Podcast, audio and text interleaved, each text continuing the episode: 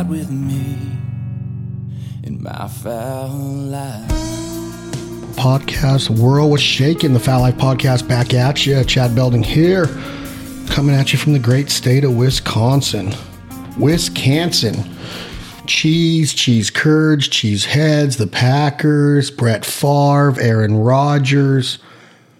I'm going to keep going. The Bucks are the NBA champions. The Brewers were awesome this year, losing to Atlanta before Atlanta wins the World Series. My good buddy Josh Hader hell of a closer, closer of the year every year in the National League for the Brew crew. Bob Uecker, the movie Major League. I know it was about the Cleveland Indians, but Bob Uecker is synonymous with Milwaukee, Miller Park, the Brewers, Pete Vukovich. Look up Pete Vukovich and then see if you recognize him from the movie Major League. Today's episode of the Fowl Life Podcast is brought to you. We got a couple of them brought to you by our friends at Deemer Box from the Zac Brown Enterprises Deemer Box in a Pelican case. You can get the DB1, the DB2 for all of your audio needs. I love music. I listen to all kinds of music from rap to gangster rap to hip hop to country to outlaw country to rock and roll to classic rock to southern rock. I even like a little bit of the Rat Pack, Joey Bishop and Frank Sinatra and Sammy Davis Jr. and Dino Martino. I love Pavarotti and Bocelli and all the opera music, whatever kind of music you like. Bring this on your boat. Bring it to your camping site. It holds your gun, your pistol in it, your wallet, your hunting licenses, all of your valuables. You can get 50 hours out of one battery charge. You can charge your iPhone within the Deemer box. You can put a plug into it. It will float. It's 100% waterproof. I tow these behind my float tube while I'm fly fishing. They'll sit up in the swimming pool and play music. You can have them anywhere. And like I said, keep all of your valuables in them. Check them out at deemerbox.com, D E M E R. We truly believe in the power and the quality and the performance. I was just listening to Cody Jinks' new album, Mercy. Mercy is the title track written by my good friend and Cody. Adam Hood wrote the title track Mercy, and the album is awesome. Congratulations, Mr. Cody. Jinks, today's episode of the Fowl Podcast is also brought to you a brand new partner, Flask Cap, F L A S K A P, 1K in their Flask Cap. Innovative, isn't it? Very. You guys don't know that voice yet. I'll introduce him in a second. But you talk about something that's cool as heck. A very customized tumbler with a lid. It's a uh, an accessory that you can buy for the tumbler, but you got to check them out. They make all of your needs for the beach, the boat, sporting events, camps.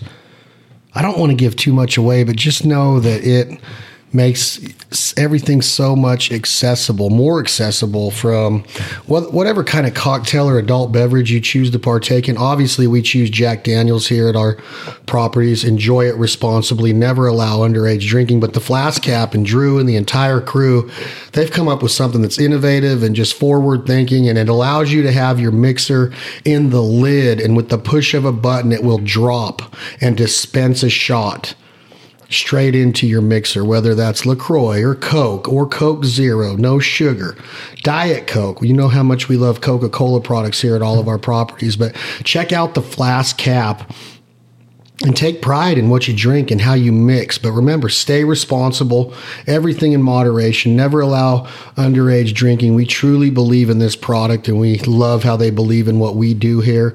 I mean, I'm, I do not want to give too much away. You just have to go online and look it up F L A S K A P, Flask Cap. Look it up and see how this product works. I've been using it for the last 45 days and I absolutely love it. I love the feel of the tumbler, the weight of the tumbler. We have our logos. I'm looking at a Fowl Life one right now. Provider, this life ain't for everybody. A jargon one. My guest is drinking out of a jargon one. Our logos are engraved on them. And then when she put these lids on them, oh my gosh, it is freaking cool as heck. I don't want to describe too much, but like I said, so check them out, Flask Cap. And last but not least, the podcast today is brought to you by Meat, Meat Your Maker, made with meat. You've heard us talk about them here before. We've dedicated entire episodes to them because I love the passion and pride that we have when it comes to butchering and processing our wild game ducks, geese, turkeys, all different subspecies of the turkey the Rio Grande, the Eastern, the Merriam's, the Osceola. Even if you get down into Florida and get the Osceola, you can bring this stuff from meat with you. If you get down to Mexico after the World Slam and you go after the Ocellated down in Cancun or the Gould's up in the Sonora Desert, you can find an application with your big game, your birds, your upland. It doesn't matter what it is the grinders, the mixers, the vacuum sealers. We're going to be using them from Milwaukee area of Wisconsin this week as we go after ducks and geese. Canada geese mainly and mallard ducks, dry and wet, water hunts, dry cornfield hunts. But meet your maker. Check them out on social media, Facebook, Instagram, and get cooking, get processing, get butchering, eat what you kill, live off the land, know where your food comes from. And that's exactly what meat allows us to do. So without further ado, I'm going to bring in our guest today. He's our host up here in Wisconsin as we arrive today. Luke Steidl is a 26 year old guru of ducks and geese. He's pretty much dedicated his entire life to mastering his skill set, honing his skill set of scouting, hiding, concealment, calling, shooting, cooking. We ate unbelievable Canada Goose burritos with our boy Joel today. We're going to have Joel and his wife, who's running for governor right now, Miss Becky. We're going to have them on the podcast soon. But Joel, Joel is one of those guys. When I met him today, he's like, "Hey, I just met you. I haven't known you 30 seconds. And he's inviting us into his house and making us unbelievable pulled goose, Canada goose burritos. And they were freaking unreal. He used a three cheese blend. We're in the land of cheese right here in Wisconsin. And it was freaking unbelievable. Those burritos were good. Yeah, Luke? Oh, yeah, they're amazing. You eat a lot of wild game? Yes, sir. Every day. Every day, huh? Damn near. And, uh, you know, with Joel, he's talking to us, you know, his wife was diagnosed with cancer. Yes, and sir. now all she eats is wild game. Yep. They Breakfast, kill lunch, and dinner. They kill. They she. It's for her to eat it. She the family has to kill it, fish and meat. Yep. That's pretty cool. Outstanding family of outdoorsmen, no doubt. Why? Why, why do you say that? Uh, he's got he's got a great passion for the outdoors. Joel's always been a family friend and a close acquaintance of mine. We grew up hunting together. I actually met him in a field goose hunting in the town of Oconomowoc, where I'm from. Uh, his, wife is unbelievable. She supports him all along the way, uh, no matter what, how busy their schedule is with everything they got going on in their life. And he she allows him to hunt, fish, to bring the food back to the table for the kids. They love it. His daughters, she has two amazing daughters. They both love hunting and fishing. And I mean, the passion that they share is unbelievable. And the cooking that Joel does is even more unbelievable. He cooks some killer food, and his family loves it. Friends love it. I mean, there's definitely nothing not to love about it. Always good. He hunts with you a lot, though, right? Yeah, almost every day we're hunting together. Do a little bit of hunting and then go to work. It's it's almost everyday routine. He said you guys only missed like four days Yeah, of the waterfowl last, season last se- last season was our probably our hardest grind. We missed four days. Yeah, out of our 90 day season. Really? Yep. That's pretty cool. Yep. We we hunted every day. Do a little. Have you missed more than that this year? Oh yeah, yeah. This year's been a little tougher. The birds are on a different part of the state, and they just the flyway's a little different this year. So it's figuring out new ground, figuring out new areas to go, and just a little tougher. But I mean that that breaks you down. You got to take some days off to scout and get the right get the right day going to make it a good one. So your main thing you were telling me is the scouting. That's your favorite part of, Yes. of the hunting. Yeah, just the adrenaline. I love driving around. I've always loved driving and sightseeing. So I mean, I love I love the anticipation of finding the birds and then getting the permission, or if you already have the permission on the grounds, then you got to go through all the aspects of setup, hide, calling on your buddies, coming up with a game plan. So it's just the prep that goes into each and every hunt that really draws my attention.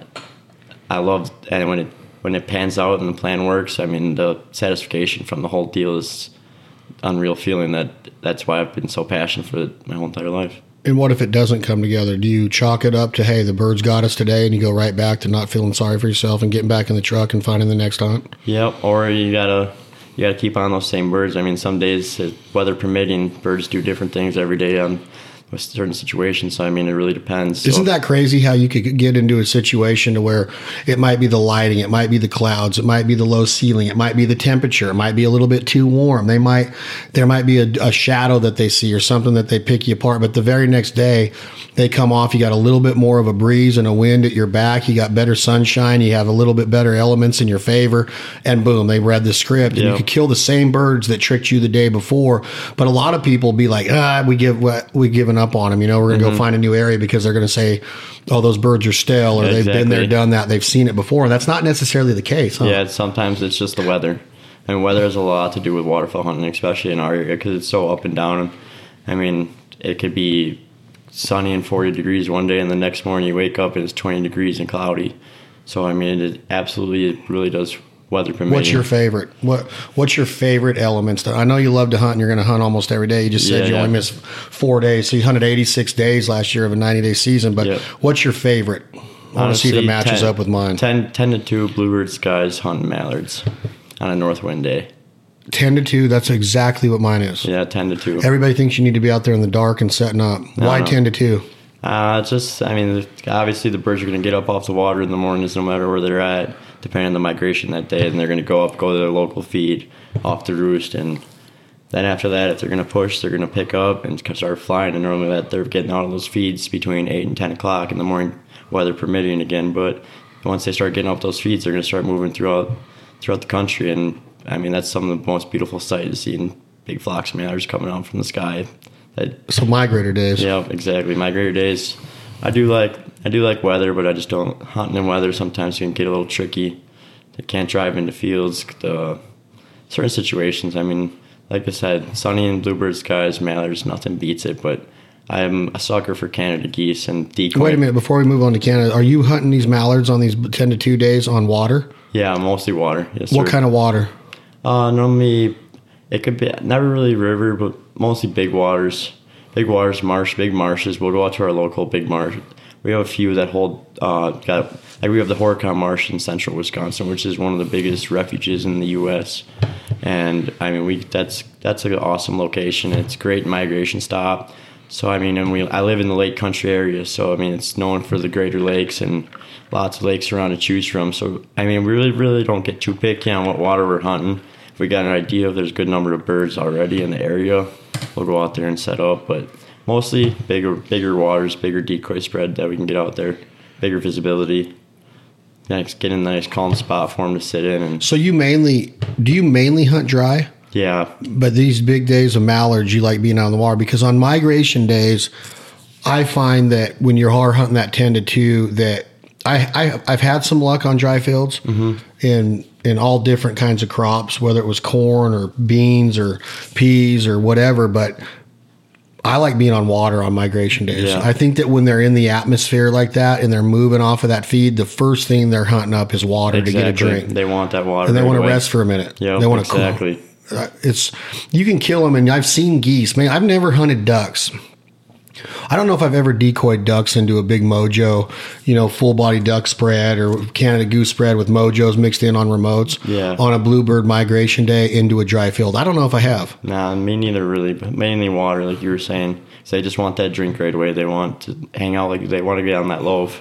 They want to find their next spot, and then they go they go from there, and they find their feed in the area. If they like it, they stay. If they got that strong north wind still, they'll keep moving after they loaf for a in little that bit. wind they see that water they see that shine that that flash of glimmer, the white that butts on your decoys and that ripple and those you know the, that that what that wind's doing and I, I'm telling you, that's the most magical thing in waterfowl hunting. I love it all. Like I, I've had days in Louisiana to where you know the storm moves in and the guys are like, like Drew Keith at Honey Brakes, like, oh, we're gonna get the cans today, right? The canvasbacks, and you do, and it's pretty. Mm-hmm. Yeah. Mm-hmm. But you know they fly close to the water. Mm-hmm. They don't really work a call. No. They put their feet down and they look cool. And killing the king of ducks, you know, Yeah. I, I consider the mallard king of ducks, but people call the canvasback, you know, bull can, the Yeah. male, the king of ducks. But man, I've heard just missiles, like just jet airplanes coming out of the sky. When you look up and you're like, is that a jet? And it's freaking a hundred mallards just, Wingtip to wingtip. just losing it. yeah, Just it, is, losing it it. makes me laugh every time. I mean, it's just like get, getting watching ducks just get silly right down. It's an amazing sight. Like like you said, I mean, I love shooting all species of ducks, and don't get me wrong, there's lots of pretty pretty ducks out there and lots of good species of them. But the mallard, like you said, the way they do it, the way they decoy, the way they act to calling, just the way they just the way they are, it's amazing. They really are different than all the other species. The best. Yeah, they are. The, the best. Well, I mean, In my in my opinion, I love I love I love every shooting shooting a nice mixed bag is always nice, but shooting mallards, I mean, they're good eating ducks. They're big. You get big, nice breasts out of them for cooking and stuff. So, especially all the northern northern mallards once they start coming down, and they're just pretty, pretty ducks. I mean, the I like it all from Like- the way they approach a decoy spread. I Mm-hmm. like the way that they work, you know, vertically over water, Mm-hmm. but they also can work horizontally over a dry field to where they make those false runs. They go way out and they come in back, and then they and then they they come back. They don't really just like come and drop like they do over water. They can once in a while, but Yeah, most of the time they're going to get over that field and they'll just start accumulating together. But I like the way they come breast up into the wind. I like the way they work the call. I like the way they communicate. I like the way that you can read their body language and their wingtips and their feet and their head, calling it that lead duck. I like the way that they mix their cadences up. Yeah. Widgeon have a cool personality. They got a cool little vocabulary. Yeah. Sprig have a cool like diver ducks. I mean, you know when you Yeah. twirl, like it's all cool. But there's nothing, in my opinion, and out west or Louisiana, Eastern Texas, Mississippi, a little bit Arkansas, where the speckle bellies really get. Speck calling's pretty cool, but in my opinion, nothing compares to calling mallard ducks and Canada geese. All subspecies of the Canada geese. Yeah, I've of the, never- Can- of the never had anything work like mallards to the call, and that's why honestly you nailed it on the head because I that's probably my favorite part of them ten to two migration days is working them ducks with the calls, reading the ducks. But you've made some comments today that you don't really accredit calling as the biggest, like your main asset. Like, Oh, yeah. you, like you tell me that you're not a very good caller. Not maybe that's not the word you use, but like other people are better callers than you. Why? Mm-hmm. Real, real quick before you go on with that thought. Like I, I love the communication part of those hours ten to two. They're they're paying attention yeah, and you can get them to react you can get them to turn you can get them to stand still like you can get them to put on those brakes and just spin around and break their neck as they come back to you why haven't you tried to become more proficient in calling i haven't heard you call yeah. um, t- tomorrow's going to be the first time I've ever hunted with you. Yeah. But why haven't you tried to become more proficient in calling when to me that's like the that's what got me into duck hunting was the vocalizations or the Yeah. jargon, if you will. I shouldn't necessarily duck calling. I mean, I'm I'm a good duck caller. I like calling ducks and all, but I've always dry field hunted my most of my life, Canada geese and stuff. So I never really got into the whole water aspect of things and like learning the calls and everything. Like I said earlier, I've been more of that guy that just finds the X feed, X feeds, and just stays on the honkers with that scout route because scouting is like, for one, the most important part in my head. Oh, yeah. Besides the hide, scouting is the most important for any situation hunting. Between whitetail hunting or duck hunt or waterfowl hunt, it don't matter. Scouting, then your hide, and then your setup on the everything else. But calling, for me, I mean, I I do would love to improve my calling. I do tinker around here and there in the truck and whatnot, learn some new notes or just get better, improving my notes, sharpness, deepness, raspiness, everything, Peter chuckle, whatever else. But like I said, just been practically goose hunting mainly my life. So, So are you proficient with a goose call? yeah, You can you can sound like a goose Yep. or se- several geese. I wouldn't say I'm no competition caller, but I can definitely don't need to be. Yeah, I can definitely work the geese, and I like I like what like I hunt with the same core group of guys because we all are on the same page for the most part. We're always on. We know we know what each other like, and we can bounce the calling back and forth. Like when you get a bunch of guys together that know how to call real well, you can kind of work together and make it sound real realistic. Once you start breaking notes back and forth and bouncing the calling down the line, or just each guy's doing a little bit something different. It just sounds real realistic, and that's what uh, really draws my attention to goose hunt too. Because the geese are the same way as the mallards on certain days. They eat up those calls. Like you have to be calling at them, otherwise they're not doing it. Normally in an X field, they will just come and do it because obviously they want to be there. They're going to be there if you set up right and got a good hide. They're going. It should be a successful hunt, but sometimes it don't always work like that. Weather changes, birds change. Your decoy spread could be a little off and something they don't like. They sometimes get weary. They're definitely picky at times. But the mallards, back to the calling thing, I've never, I've never really mallard hunted. I shouldn't say that. I've definitely duck hunted a lot. I used to duck hunt a lot back in high school, but as soon as I started picking up in goose hunting, I kind of just dropped the duck call. Not saying I lost talent in duck calling, but I definitely could pick up a duck call and rip rip some mallards down for sure. It's, it's still. Yeah, So you, you just don't practice it as yeah. much. I just don't. I just don't blow on duck call as much as I should. Honestly, I have enough downtime in the truck between work and scouting and stuff that I'm driving around. That's normally when I am blowing, and I, I like I'm trying to learn goose hunt, goose calling more because I got a lot of buddies that are state championship callers.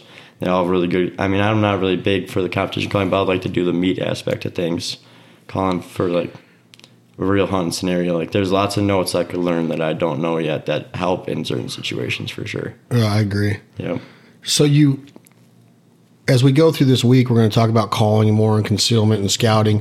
But one of the other things that you have going for you up here is your network. Like we got here, we busted ass across the country. I mean, we drove two thousand miles to get here with Mm-hmm. all of our rigs and gear. Right? You've seen it; it's a lot of gear. Oh, yeah. camera gear and hunting work. gear. A lot of work, right? Yeah, yeah. So we were choosing to take tomorrow off. Yeah, yeah. Because we got here at the- early this morning at like three in the morning, had a beer with you, said hello, Mm-hmm.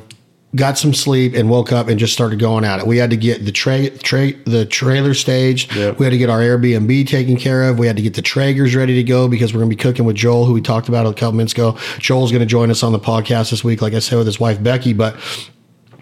A lot of work. Oh, So yeah. we were planning on taking tomorrow off. So we made sure that we have Tyler Stark, the VP of marketing for Traeger, coming in tomorrow. We're going to hunt with him on Monday. But then all of a sudden, this network that you've you know grown throughout this area, Mm-hmm. this happens to be two hours from where we sit right now. So we got a long drive. But being the duck hunters that we are and being eh, eaten up with this bullshit, Yeah. we are like, no, we're going. Yeah. So now we get this call from your friend, Yeah. which his name is Carter. Carter calls you and says, Hey, I'm sending you a video. This is what I got. I'd love to have Chad and the guys come around and hunt this. Why did you say yes to this actual hunt? Because of what you've seen in that video. I mean, for the most part, y'all wanted, y'all said you want to get on the duck straight away. I know it's been tough. A lot of the birds been hanging north of our state yet. We've had some stale weather the last week or so, a little warmer. Not many north winds. The birds are kind of just hanging out, and it's been tougher for me to find the ducks down here. I mean, we got the geese. Every town is littered with geese, but so I know you guys want to kill the ducks, and I mean, see a video of two thousand ducks, and you're like, shh. I mean, yeah, we got to move on this. It's gonna make make a good one. Do you think we'll get them? yeah, and there's a lot of black ducks. I know y'all don't get a lot of them. So, and we get we get this time of year we get a pile of the black ducks. They move with the mallards. Have you killed quite a few of them? Yeah, we shoot. I mean, normally this time like last year, today I just saw in my memories actually that we had like six inches of snow. Normally, like even even by Halloween, we normally have snow. So we'll start getting locked up in snow, and we start hunting those smaller rivers, smaller water, and that's where you start killing your black ducks back on the little holes with pile of mallards in there too, obviously. But we get a lot of black ducks in the area, so that's why I'm excited for tomorrow. I was really wanted to get you guys on the ducks and before we start shooting into the geese and stuff. And the, this time either the ducks kind of come with the geese, like you always have a handful of ducks, but this is just this is an eye opener. And I, he sent me that video, and like you said, the networking. I've been talking with him for the last couple weeks about y'all coming up. And he's like, all right, I'll let you know if I get something good. I mean, I don't want to waste your guys' time. I know it'd be a far drive and everything else. I'm like, oh, I don't care about wasting my time. Just let's try to link up and it'd be a good time. So he sent me this, and I was like, boom. Like that's a no brainer to go. Yeah, and up there. usually, you know, I was, we had another hunt maybe a little bit south of here in Illinois that we had a choice on, but it, it was too wet. Like we were with, plow, yeah. and that's the thing is that when you're filming and you're trying to do what we do, you got to, you, sometimes you have to say no. So that one wasn't going to work for us. yeah, that was um, a tough one. but um, we figure out that this hunt could happen. You see this video, so what's going to take place tomorrow? We don't. We're not hunting them ten to two. Are we getting there? We're gonna get there. Well, we got a little weather coming in overnight, a little snow, and it's gonna be cold. The ducks left tonight off off the pond, so they're not roosted out there. So I mean, that's that was our one worry. If they're roosted out there, we were gonna go go uh, get up there a little later in the morning, little let sun break and everything else, and let them get out. Or if they a handful of them get out, go in there, quick setup, and shoot them on the loaf. But the factor they got out tonight, so we want to get out there early in the morning because it's gonna be snow and stuff. So the birds will definitely be moving back to that water and we're going to set up early in the morning, hoping that those ducks come back. And they not hoping they should definitely have been in there since September, so they should definitely come back. And there's a pile of geese in there too.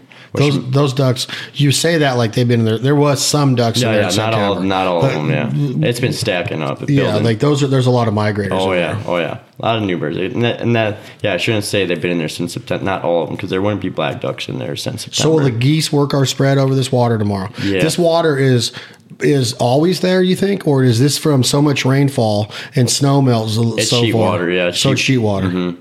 But it's right in the. It's like it, it's in a cornfield, right? Yeah, it's right in the middle of cornfield. I I can't really tell. I haven't, like I said, it's, it's my buddy up in uh, the Green Bay area, so we don't really know if there's a river running close to it or whatnot. But sometimes you'll get we have a lot of drainage ditches that run through our fields off of the main rivers, and sometimes when the water comes up in the rivers, they'll flood out fields. So it might be one of those situations, but most of the time it's just sheet water, and it's probably not drain tiled. So, I mean, if it's been there since September, they it's one of their leases, so they've been looking at it for a while. I mean, like you said, it's it could be it could be from the rainfall, but I'm guessing I'm guessing it's natural. So natural we'll- pond. So we're gonna. You mentioned the ducks left. They went back to the bay. They went back to the big water Yep, on the yep, lake. Yep.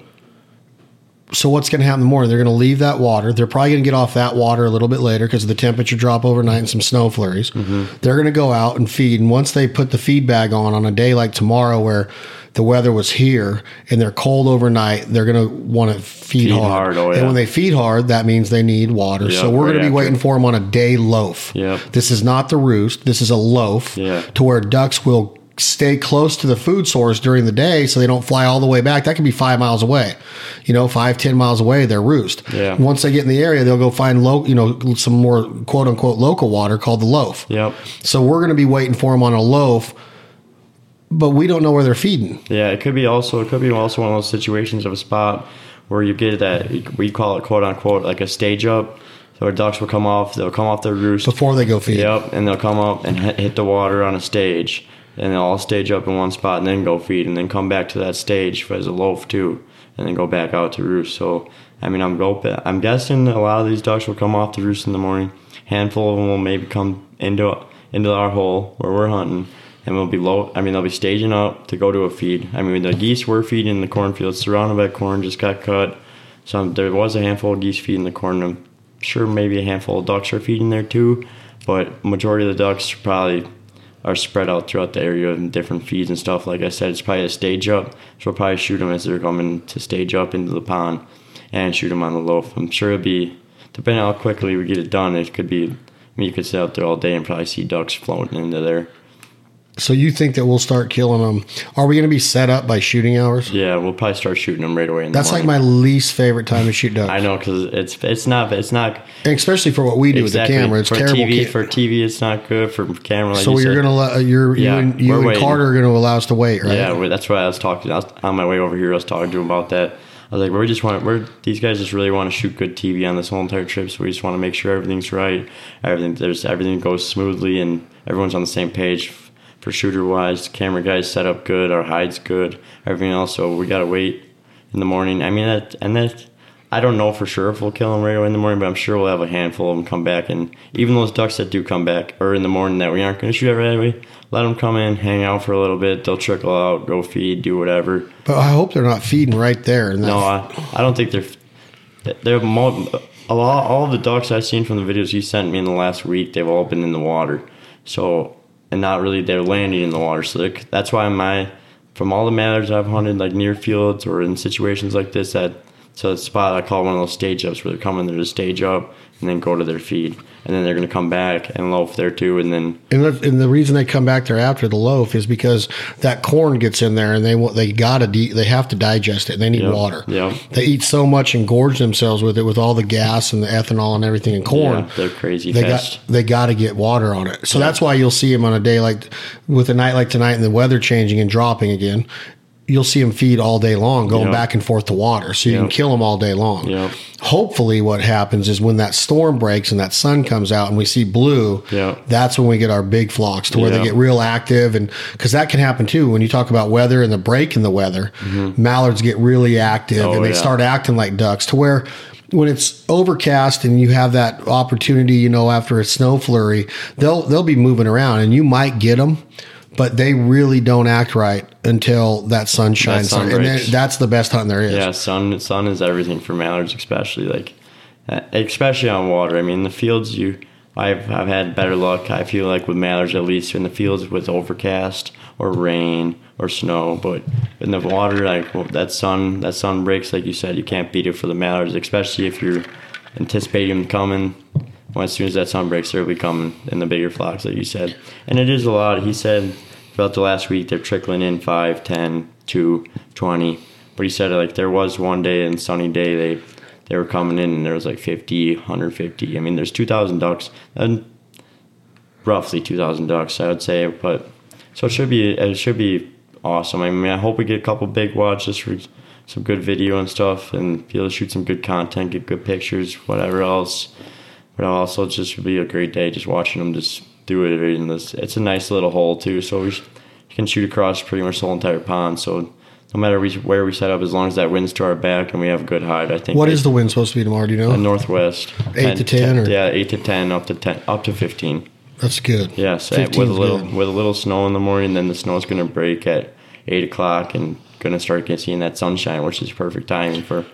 And we're going to use some of the Avery panel blind. So panel blind on the edge because there's the kind of like you know the low part where it comes down off of the you know plateaus down off of the surface of the cornfield down into this Yep. where this water accumulates. So we kind of are going to make a 3D illusion of this panel blind that's going to be kind of where the hills that slopes a little Yep. bit and it, we're going to get it right on that edge of where that Right on that darkness backdrop, is yep. of where the the water ends and the corn begins Yep, give them that, give them that, give them that, because ducks, I ducks and geese can't really see 3D. They it's more of the 2D, so like they don't really see that 3D dimension. So like what I'm hoping that that like you said that that that transfer from the dark to the light between the pond edge to the corn, we set up right on that edge, and we'll have the advantage of them not knowing if that's the start of the corn and whatnot. But and we're using we're using switchgrass on the panel blind, so I mean switchgrass for me in my head in the best into the corn because you can't really cover your whole panel blind in corn. So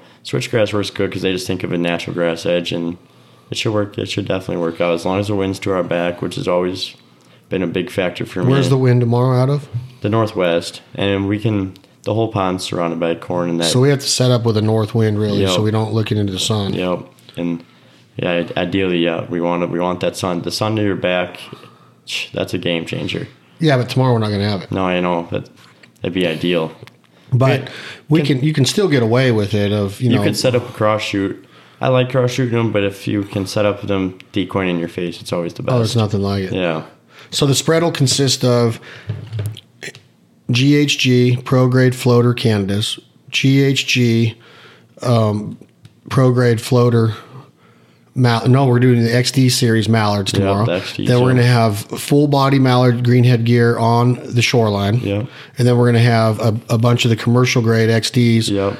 Canada full bodies stuffed around the blind to show activity of they landed in the water. They've walked out up and they even today on some of those videos you can see how they're walking up into the corn. Yeah. So where that pond's kind of like the the beacon, if you will, to where that's what they're working into in that area. Mm-hmm. And then they're, you know, getting out of the water and walking up and finding some food. Yeah, find some corn. Absolutely, it should be it should be a real good hunt. I'm excited for that. I mean, it's like you said, we weren't thinking about hunting tomorrow, but like I was talking with you as we were scouting at night, I was like, I was thinking to myself in the truck, I'm like, man, this is one hunt that I know it's two hour drive. Y'all just gotten in after a long drive, a long couple long days setting up, getting ready for the week and whatnot. But I was like, we can't pass this one up. It's it's too good, especially this time of the year with the amount of with the amount of black ducks in it too. I mean, a black duck's probably my favorite duck. Favorite duck to shoot is they're just gorgeous. I mean, because you there's there's difference in every single one you get. Like either got a little green tint in their in their head or little black black specks on their sh- on their shoulders and stuff or the wingtips. But black duck's have always been my favorite, so that's what drew my attention. As soon as he said there's a pile of black ducks in here, I'm like, oh my god, we got to get up there, because like that that that's this time of the year. Because once they're here, they'll be here. But as soon as these mallards start rolling out south more, there's we kind of lose the black ducks and it gets more strict, just mallards and geese. Then them then the mergansers start rolling, and then you know it's coming to an end. Where a- do the ducks, you know, we're going to be north tomorrow. Yeah. Where do the ducks come from to stop here? Where do you think Fort they. Sevron, or however you pronounce that town up in Canada. There, I think a lot of them come from up there in Canada. So maybe we get a handful of birds. So where? Like, is this Ontario? yeah, Ontario area, and Minnesota. Honestly, we get a lot of birds from Minnesota too, because that Mi- What about Michigan? Michigan too. I they mean, stop in the UP at all? I've shot a few. I've never. I've shot a few Michigan bands, so that- that's why I know we probably do get a, a little bit of the migration from that way. I've got an Iowa band. Honestly, a lot of birds come from Iowa too. We shoot a lot of Iowa birds. This is weird, but Iowa on a reverse migration. yeah, a lot of we shot a lot of banded birds from Iowa. Man, they banned a lot of geese in Iowa. yeah, they Lots. They, they must. No, they do. I've seen. I've had. I've had early season hunts in Iowa. 15, 18 bands in a hunt. Yeah, that's that's crazy. You get that up here too.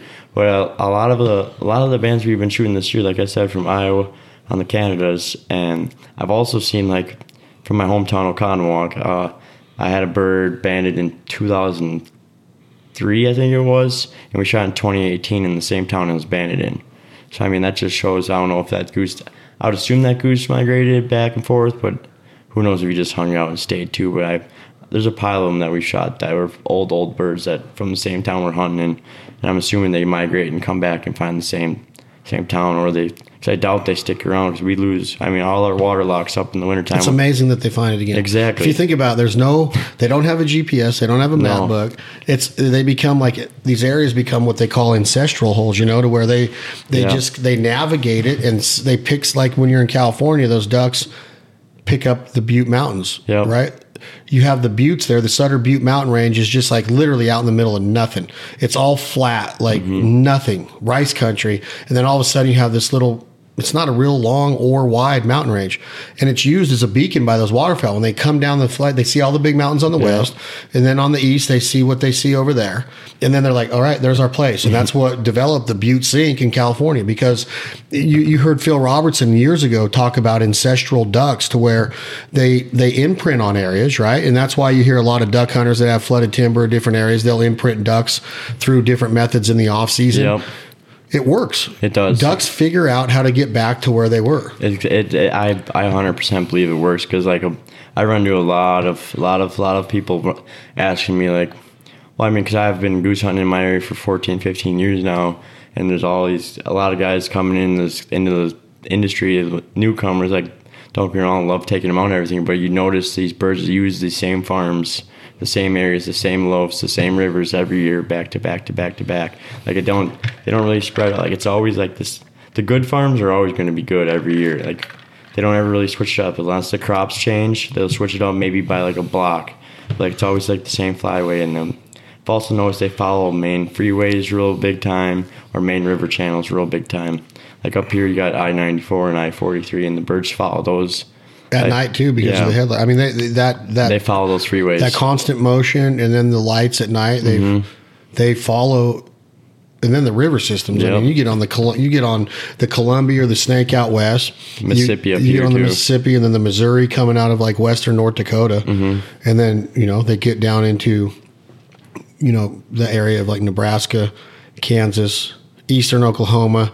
Then it moves into western Arkansas, and then if you look at that whole part of like uh, above, you know, Missouri and Arkansas in that area where it starts getting into what we call the Grand Prairie, you have the black, you have the Cache, you have Mm-hmm. the white, you have all these little tributaries and rivers that come off, and then they all just kind of finger Flow down through, yep. and then in, em- empty into the Mississippi. Yep. And those ducks follow all those. If you get on, if the White River gets out, or the Cache gets out, or the black gets out, and, the, and it gets above its banks and gets out into those trees, it's like the best.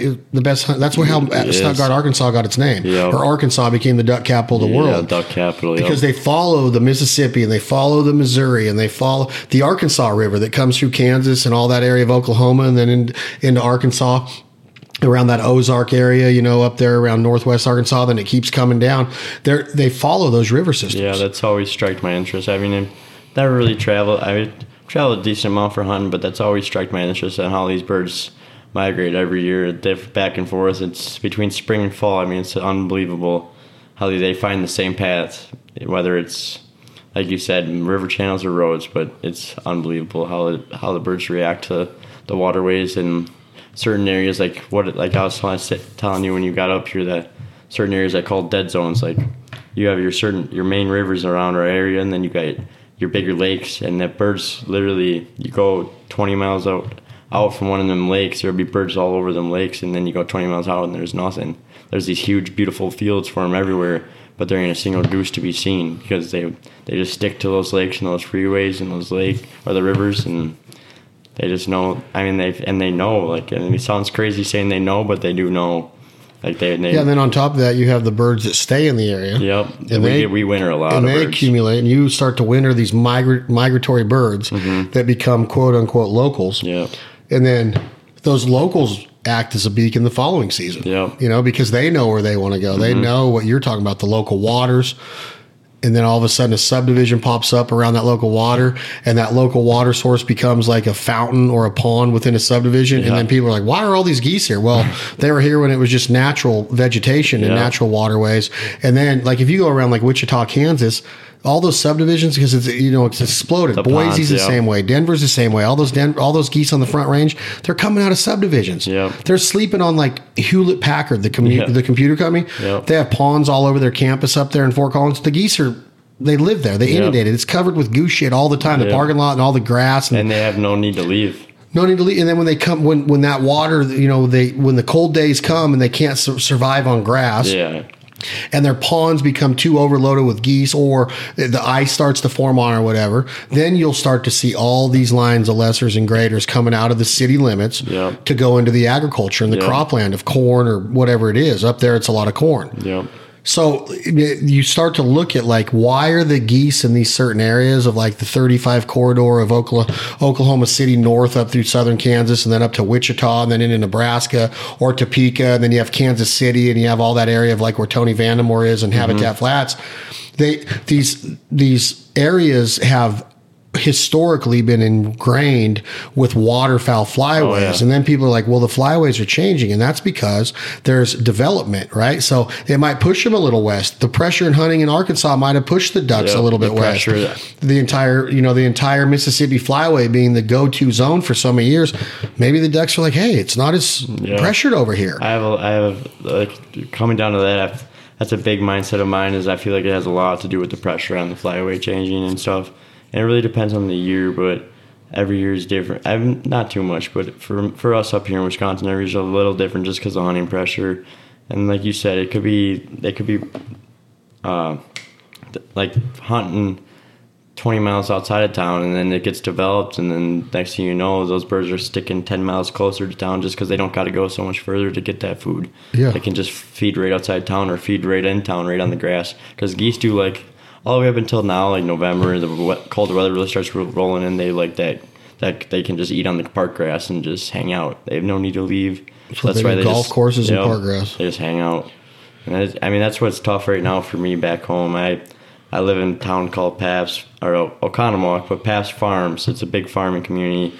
So like downtown city limits, it's all corn this year, which is really hurting us because all the geese are just leaving right leaving those industrial parks and stuff on those ponds and going bink right into the corn.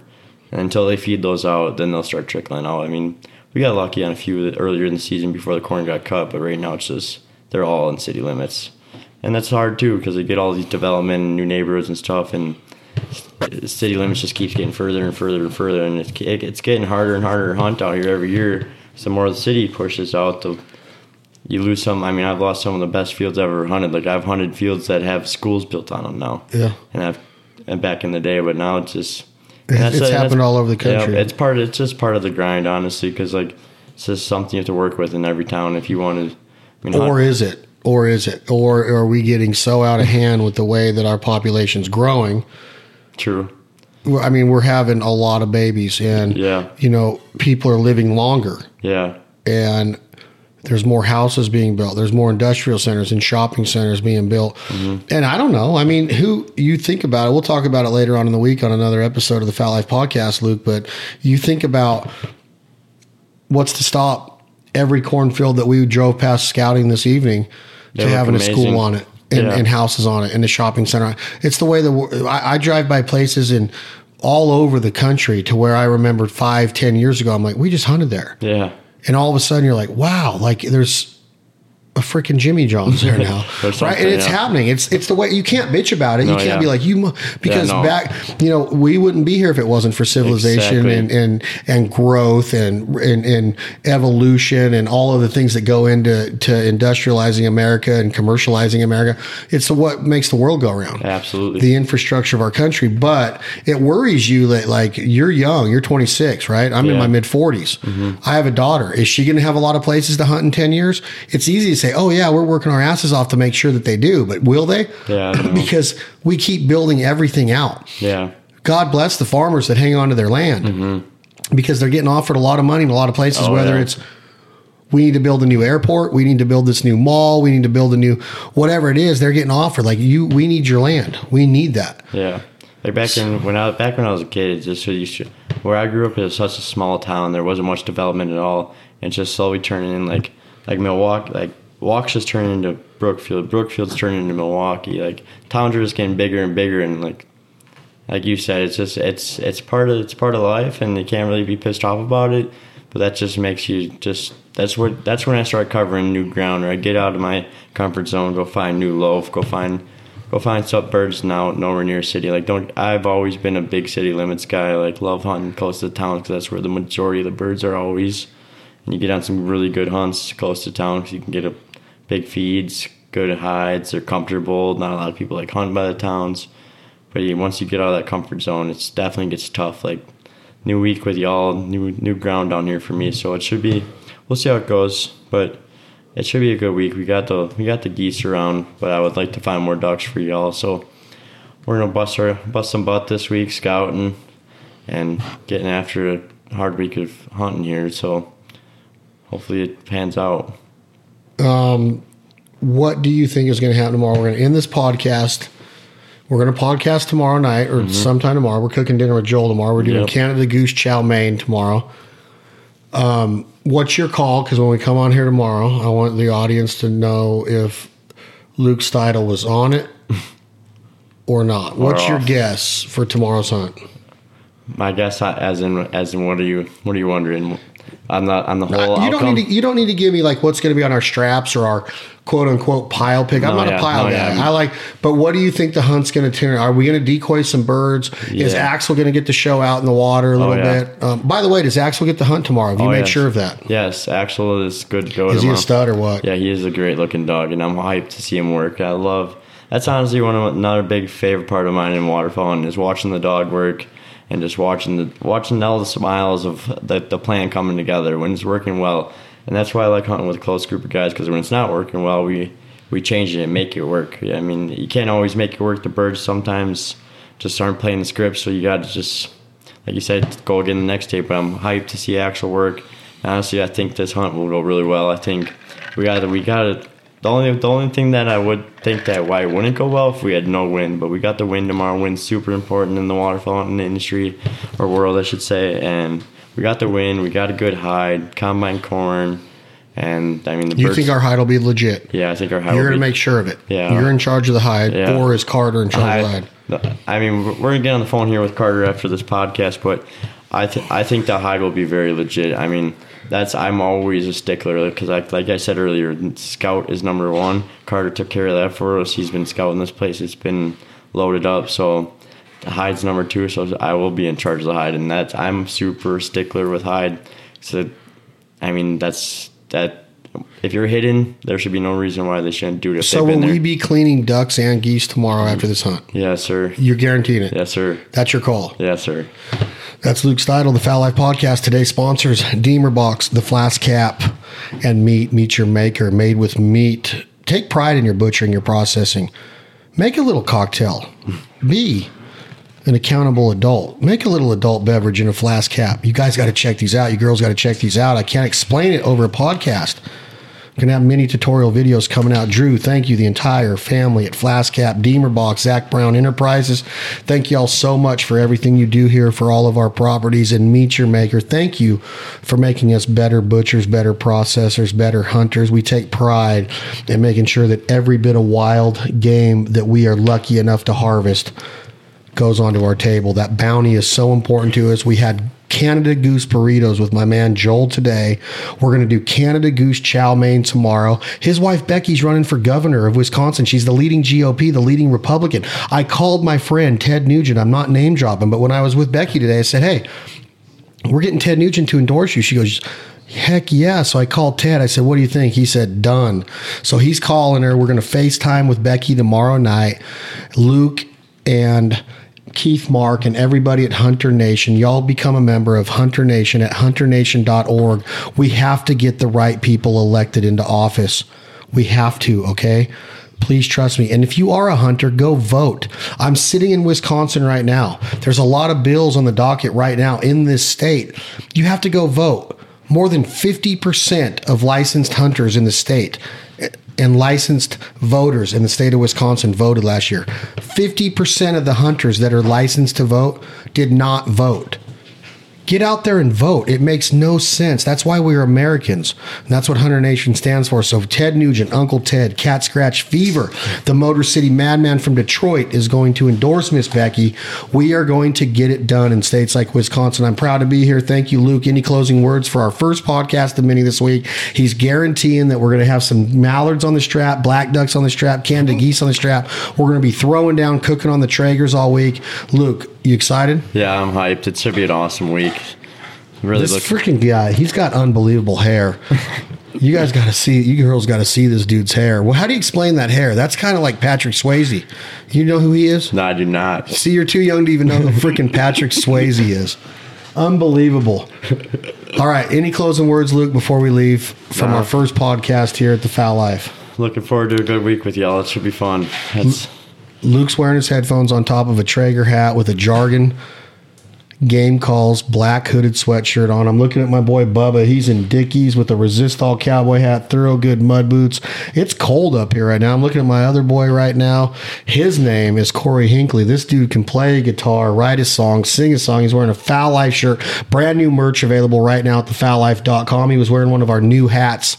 That patch hat's badass. Yeah, he was like wearing it today. It's cool, huh? Yeah, you want one of those? I probably brought you one. Sure. Brand Yeah. new merch available right now. Brand new episodes of the Fowl Life TV. Benelli's The Fowl Life on the Outdoor Channel exclusively right now, starting November 15, 2021. We have seven brand new episodes with California Waterfowl Association. You're going to see it all.